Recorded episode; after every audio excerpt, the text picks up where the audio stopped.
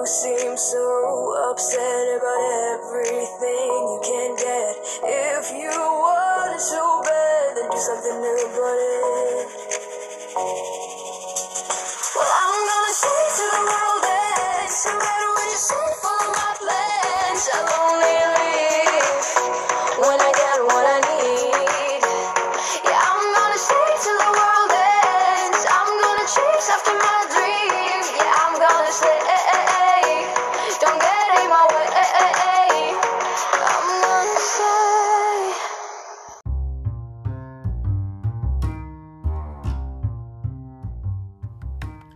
Liebe Schülerinnen und Schüler unserer Wichernschule, ihr hörtet I'm Gonna Stay von Emmy Lee Epstein und mit diesem Musikwunsch von Tessa und Zoe aus der Klasse 4b grüße ich euch herzlich und hoffe sehr, dass es euch gut geht. Seit drei Wochen dürft ihr nun schon die Schule nicht besuchen, eure Freunde nicht treffen, auf keinen Spielplatz gehen. Das ist für euch, aber auch für uns Erwachsene eine schwierige Zeit. Aus diesem Grund schicke ich euch für etwas Abwechslung diesen Podcast. Neben Musik, Witzen und Zungenbrechern habe ich heute auch eine Geschichte im Programm. Legen wir los mit dem ersten Witz. Er passt besonders gut zu den letzten Wochen. Wer streitet bei euch denn so laut? fragt der Nachbar den kleinen Ottmar. Das sind mein Vater und mein Opa. Und warum brüllen die so? Die machen gerade meine Hausaufgaben. Selbstverständlich gehe ich davon aus, dass ihr versucht, die Hausaufgaben allein zu bearbeiten. Oder?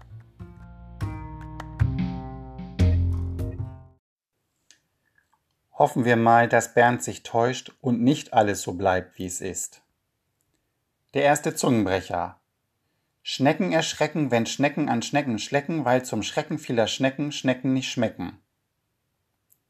Einmal etwas langsamer. Schnecken erschrecken, wenn Schnecken an Schnecken schlecken, weil zum Schrecken vieler Schnecken Schnecken nicht schmecken. Schnecken erschrecken, wenn Schnecken an Schnecken schlecken, weil zum Schrecken vieler Schnecken Schnecken nicht schmecken.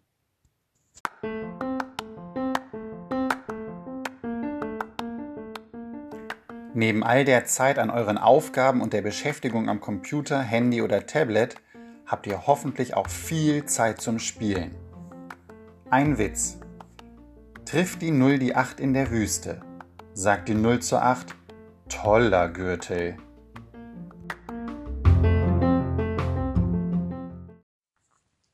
Ein Zungenbrecher zum Z. Am 10.10. um 10.10 Uhr zogen zehn zahme Ziegen zehn Zentner Zucker zum Zoo. Einmal etwas langsamer. Am 10.10. um 10.10 Uhr zogen zehn zahme Ziegen zehn Zentner Zucker zum Zoo. Am 10.10. um 10.10 Uhr zogen zehn zahme Ziegen zehn Zentner Zucker zum Zoo. Jetzt bitte nachsprechen, gern auch noch schneller.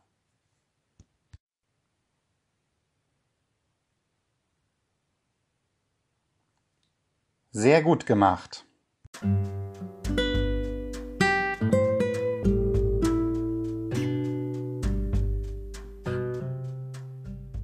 Besonders für die Kinder, die ein Instrument spielen und immer fleißig üben, auch zu Hause, habe ich diesen Witz.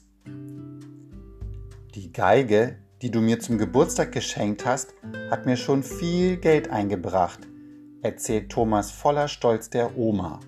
Was? Du gibst schon Konzerte? fragt die Großmutter erstaunt. Nö, das nicht.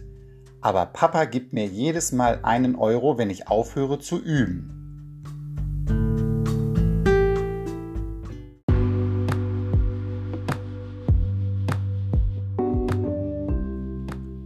Hörtet das Stück Friends von Annemarie and the Marshmallows und es war der Musikwunsch von Julia aus der 4b. Wenn ihr mir auch Musikwünsche, Witze, Zungenbrecher oder kleine Geschichten schicken möchtet, müsst ihr dafür die kostenlose Anchor-App runterladen. Zu Ostern wird es den nächsten Podcast geben Dort baue ich dann gerne die von euch geschickten Sachen ein.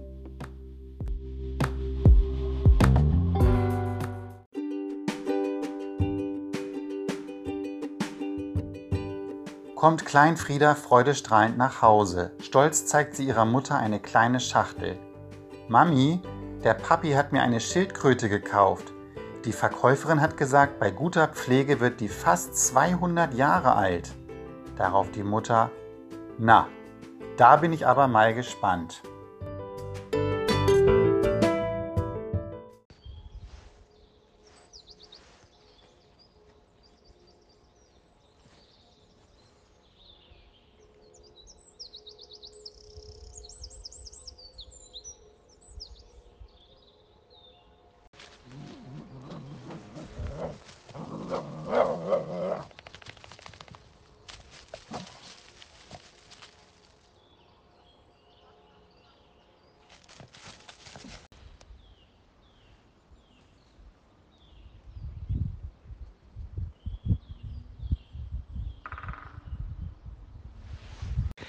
Liebe Wichernkinder, von meinem Spaziergang aus dem aufwachenden Wald schicke ich euch ein paar Vogelstimmen.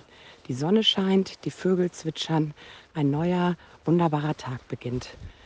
Viele liebe Grüße.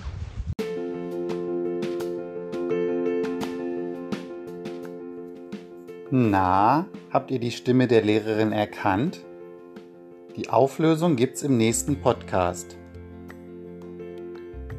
Der nächste Witz. Die Lehrerin fragt Lena, wieso schreibst du so schnell? Lena antwortet, meine Tinte ist bald leer.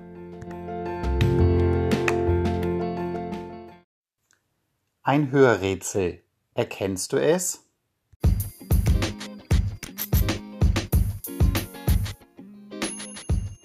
Richtig, es ist Regen, der auf ein Dach prasselt. Aber keine Angst, für die kommende Woche haben wir nur Sonnenschein zu erwarten.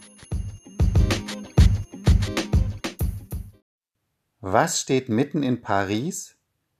Die Auflösung kommt nach der nächsten Musik. Richtig, das R. Zum Abschluss lese ich euch noch eine Geschichte vor. Sie heißt Der Aufzug, geschrieben hat sie Paul Maar. In Rosenheim wohnte ein Mädchen, das hieß Rosa und hatte rote Haare.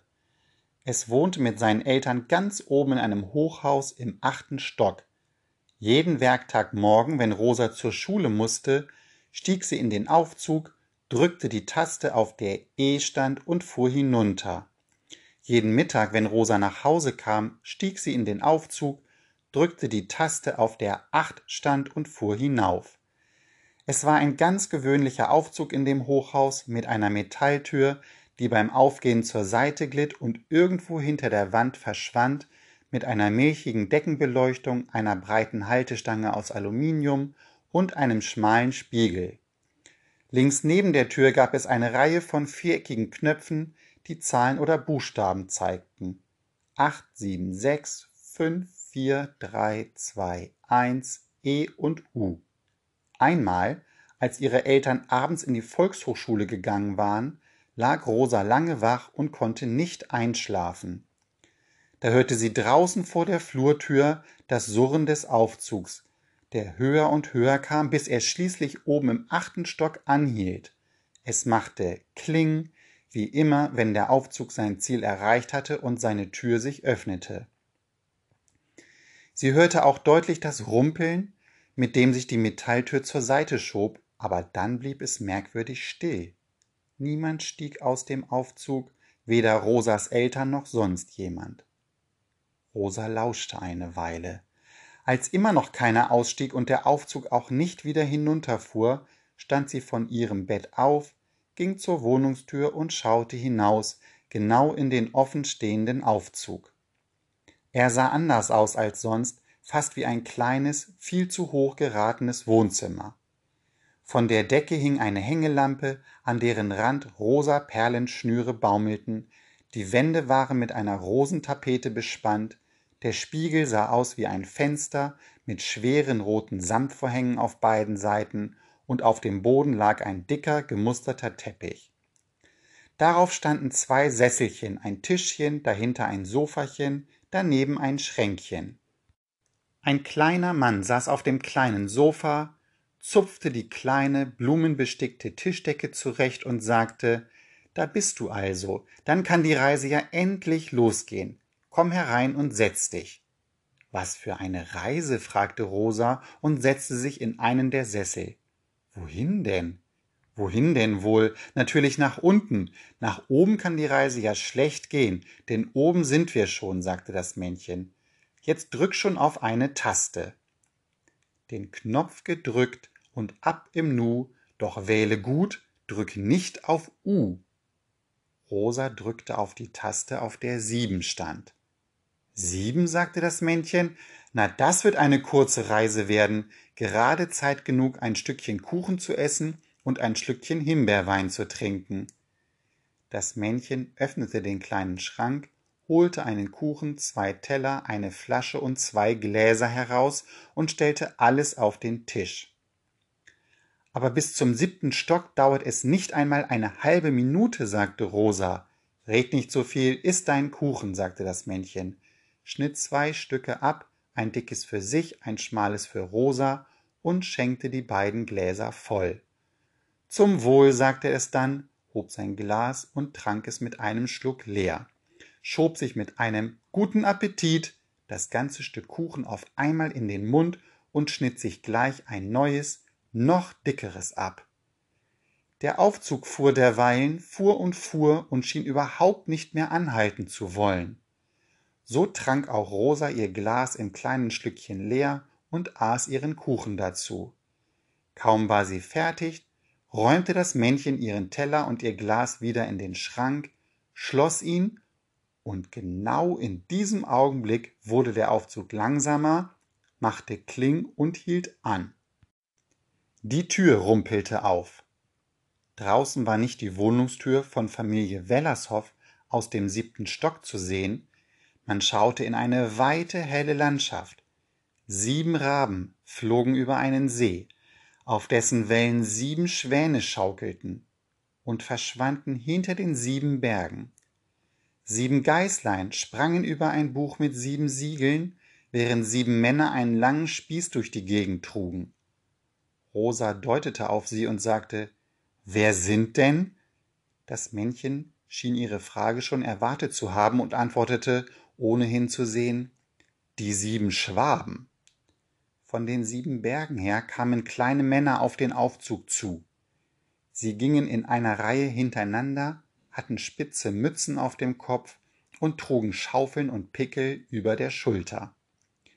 Eins, zwei, drei, vier, fünf, sechs, zählte Rosa. He, warum sind es nur sechs Zwerge? Na, warum wohl, sagte das Männchen und schob sich ein weiteres Stück Kuchen in den Mund. Die sechs Zwerge hatten nun Rosa und das Männchen entdeckt und kamen rasch näher. Da steckt er, schrie der erste Zwerg und deutete zum Aufzug. Komm heraus, du Faulpelz, rief der zweite. Hilf gefälligst mit, der dritte. Der vierte sagte, sitzt auf dem Sofa und lässt es sich gut gehen, während wir arbeiten. Der fünfte, und isst Kuchen. Der sechste, trinkt unseren Himbeerwein. Schnell, drück auf die Acht, mach doch, rief das Männchen. Schnell, schnell! Rosa drückte auf die Taste mit der Acht, die Tür schloss sich und der Aufzug setzte sich in Bewegung. Gut gemacht, sagte das Männchen. Wir sehen uns bald wieder. Gute Nacht jetzt. Da hielt auch schon der Aufzug. Rosa schlüpfte durch die offene Wohnungstür, ging in ihr Zimmer, legte sich ins Bett und war gleich darauf eingeschlafen. Am nächsten Donnerstag, als ihre Eltern wie immer zur Volkshochschule gegangen waren und Rosa wach in ihrem Bett lag, hörte sie, wie wieder der Aufzug höher und höher kam und im achten Stock hielt. Diesmal stand sie gleich auf, ging schnurstracks zum Aufzug, wo das Männchen auch wirklich hinter dem Tisch auf dem Sofa saß, ließ sich in einen der Sessel sinken und sagte Dritter Stock bitte. Dritter Stock, dritter Stock, wiederholte das Männchen ärgerlich. So einfach geht das nicht. Zuerst muss mal der Zauberspruch aufgesagt werden. Außerdem wirst du den Knopf gefälligst selbst drücken. Ich bin nicht dein Diener. Den Knopf gedrückt und ab im Nu, doch wähle gut, drück nicht auf U. Rosa drückte die Taste, auf der drei stand. Na schön, na gut, sagte das Männchen. Da haben wir ja eine lange Reise vor uns. Genug Zeit, um zwei Stück Kuchen zu essen und ein Glas Erdbeerwein zu trinken. Es öffnete das Schränkchen, holte Kuchen und Flasche, Teller und Gläser heraus, teilte Rosa zwei schmale Kuchenstücke zu und sich den Rest. Der Aufzug fuhr derweilen, fuhr und fuhr und schien überhaupt nicht mehr anhalten zu wollen. Erst als Rosa die beiden Kuchenstücke aufgegessen und das Gläschen ausgetrunken hatte, wurde er langsamer, machte Kling und hielt an. Die Tür rumpelte auf. Draußen fuhren Drillinge auf einem Dreirad mit Dreigangschaltung über eine dreispurige Straße, hatten einen Dreispitz auf dem Kopf und eine Triangel in der Hand. Im Hintergrund sah man die heiligen drei Könige feierlich auf ihren Kamelen vorbeireiten, während die drei Müllerssöhne im Schatten Skat spielten. Nun, willst du nicht hinausgehen und dich umsehen? fragte das Männchen. Rosa sagte, warum sollte ich? Ich weiß doch schon alles vorher. Die Bäume werden natürlich dreieckig sein, die drei Musketiere werden da herumreiten und auf drei Brüder mit drei goldenen Haaren treffen, die drei Wünsche frei haben und, wenn du so dreimal klug bist und alles vorher weißt, kannst du ja gleich wieder hinauffahren in deine Acht, rief das Männchen zornig. Das werde ich auch, sagte Rosa, drückte auf die oberste Taste, fuhr hinauf, legte sich ins Bett und schlief ein. Eine Woche später, die Eltern waren wie üblich weggegangen, stand Rosa schon oben an der Wohnungstür, als der Aufzug heraufkam und die Tür aufsprang. Sieh mal an, das letzte Mal hast du dich gelangweilt und heute kannst du es kaum abwarten, sagte das Männchen. Ich weiß auch schon, was ich heute wähle, antwortete Rosa und setzte sich in ihren Sessel. Sag deinen Zauberspruch. Das Männchen tat ihr den Gefallen. Den Knopf gedrückt und ab im Nu, doch wähle gut, drück nicht auf U. Doch, Genau das werde ich jetzt tun, sagte Rosa. Ich will doch mal sehen, was geschieht, wenn ich auf U drücke. Auf U, rief das Männchen erschrocken. Tu das nicht. Willst du nicht lieber E wählen? E ist wunderschön. E ist ebenerdig.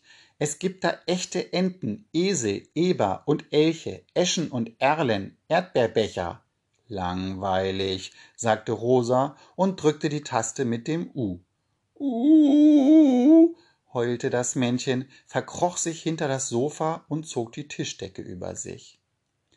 Da wurde der Aufzug auch schon langsamer, es machte Kling und die Tür rumpelte auf. Draußen war ein großer, düsterer Raum zu sehen mit einer Betondecke, einem Betonfußboden und viereckigen Betonpfeilern, zwischen denen leere Autos standen.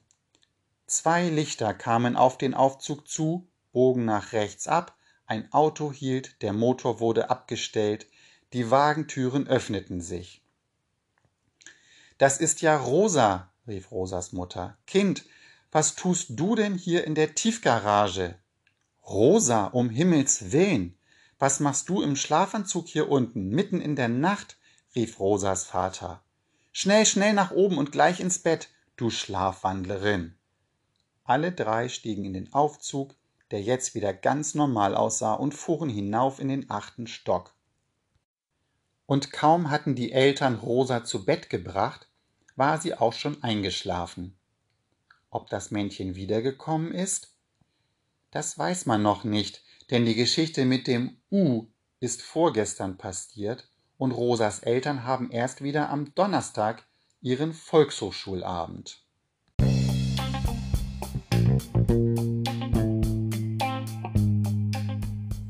Das war's für heute. Ich wünsche allen Hörerinnen und Hörern eine wunderschöne Woche und freue mich darauf, wenn ihr beim nächsten Podcast wieder mit dabei seid.